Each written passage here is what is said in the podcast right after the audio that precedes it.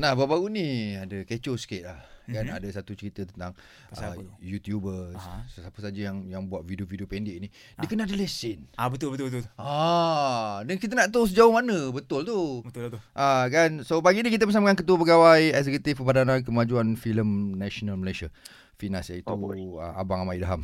Ya, Assalamualaikum. Waalaikumsalam, boy. Formalnya. Tiap kali kau formalnya kau Amar.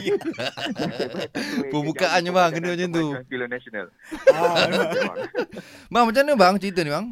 Sebenarnya isu yang katanya TikTok everything semua kena ada lesen tu sebenarnya telah dimanipulasikan segmen tu oleh seorang yang tak bertanggungjawab lah. Kan, yang ada pengaruh tak bertanggungjawab buat benda tu, sedangkan perkara itu tak pernah berlaku pun dalam implementasi selama abang berada di FINAS lah. Dan kalau ikutkan daripada lesen FINAS tu, memang kata apa saja benda bergerak kita boleh kenakan lesen. Tapi interpretasi lesen itu kita lihat pada keadaan semasa dan penggunaan dia, sama ada ia komersial atau for apa ni, personal use, home video, all that. Kita adalah lagi perincian dia kan.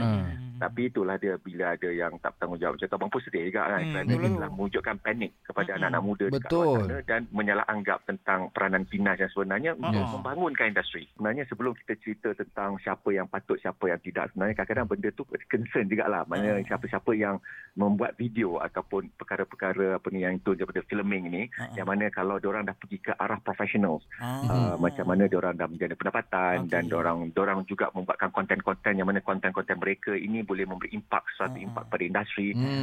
Memang sepatutnya kalau ikutnya kita galakkan untuk ambil lesen.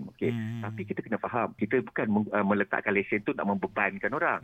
Tapi there's a lot of insentif yang mana yang boleh mereka participate apabila mereka ada lesen-lesen yang lebih nyata bersama FINAS, kerana data itu kita nak. Katakan kita ada grant penerbitan, selalunya memang kita nampak awal-awalnya macam FINAS, kita nampak di YouTube mungkin platform permulaan, sebab tu kita tak kacau. Tapi apabila mereka dah mula nak pergi ke professional, kita menggalakkan mereka untuk berjumpa dengan FINAS, tengok sama ada mereka berdaftar dengan FINAS cara bagaimana. So kita ada few option. Tapi perkara itu dibuat bukan untuk membuatkan mereka, tapi kerana kita nampak potensi mereka, kita dah support dan memberi grant ataupun membuatkan mereka boleh apply grant daripada FINAS supaya kita boleh upgradekan mereka menjadi pemain profesional, mungkin pergi ke feature film macam saudara Mawi kita. Saudara Mawi. Abang pun formal bang sekarang. Abang tak boleh konflik of interest, nanti orang marah. Abang kena bantu orang dulu. Okey. Okey, clear Nas eh? Clear, alhamdulillah. Alright. Bang, terima kasih banyak bang. Okey, sama-sama. Thanks. Thank you. Alright. Assalamualaikum.